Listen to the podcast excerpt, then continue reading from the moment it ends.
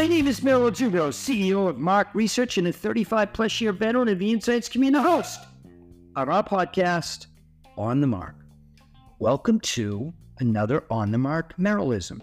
Attention, sports fans, who is going to the Super Bowl? I truly believe the NFL got exactly what they wanted in 2023 parity. Anyone can win any game. Yes, there's some bad teams in the NFL, like my New England Patriots, but they still somehow beat Buffalo and Pittsburgh and Denver. No idea how. Arizona is not what I would consider a stellar football team, but they actually beat the Dallas Cowboys. Today's Merrillism isn't about the 32 teams in the NFL, but it's about what two teams I believe will be playing February 11th, 2024 for the Super Bowl. As I record this episode, we're 15 weeks into the NFL season, with two games to go. But let's try to break this down. Let me start with the AFC.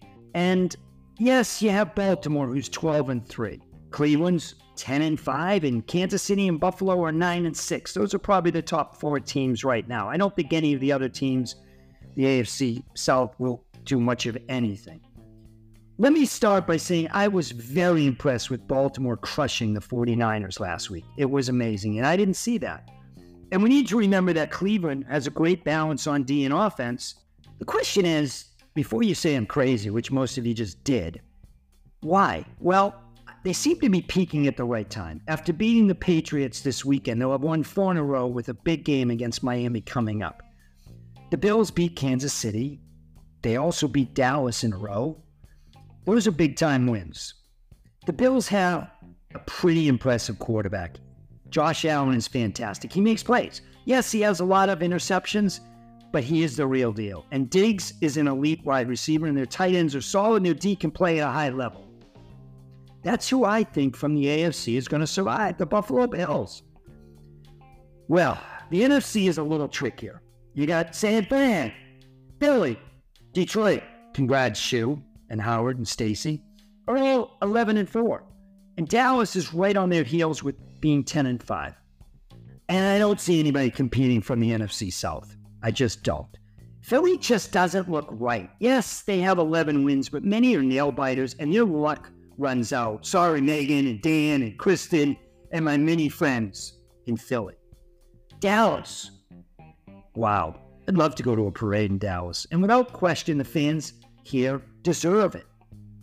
But they don't beat good teams on the road outside in the elements, and the chances they will need three road wings to get to the big game, I don't see it happening. Detroit was interesting to me. Why? Special offense. And again, congrats Shu and Stacy and Howard.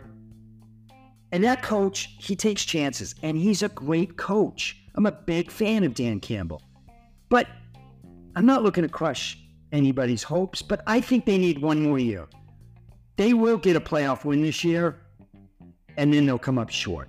And that leaves San Francisco, who I do believe represents the NFC. I think they'll figure things out. Their offense and defense is elite, and they probably have the top two players in Purdy and McCaffrey in the MVP voting. Here you have it. February 11, 2024, Buffalo Bills take on the San Francisco 49ers. And I'm sure I'm confident I have this wrong. But I do look forward to your thoughts.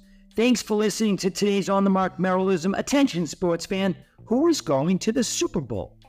My name is Merrill Dubrow. I look forward to hearing from you and telling me who goes to the 2024 Super Bowl. Stay well, stay safe, and please, please stay in touch.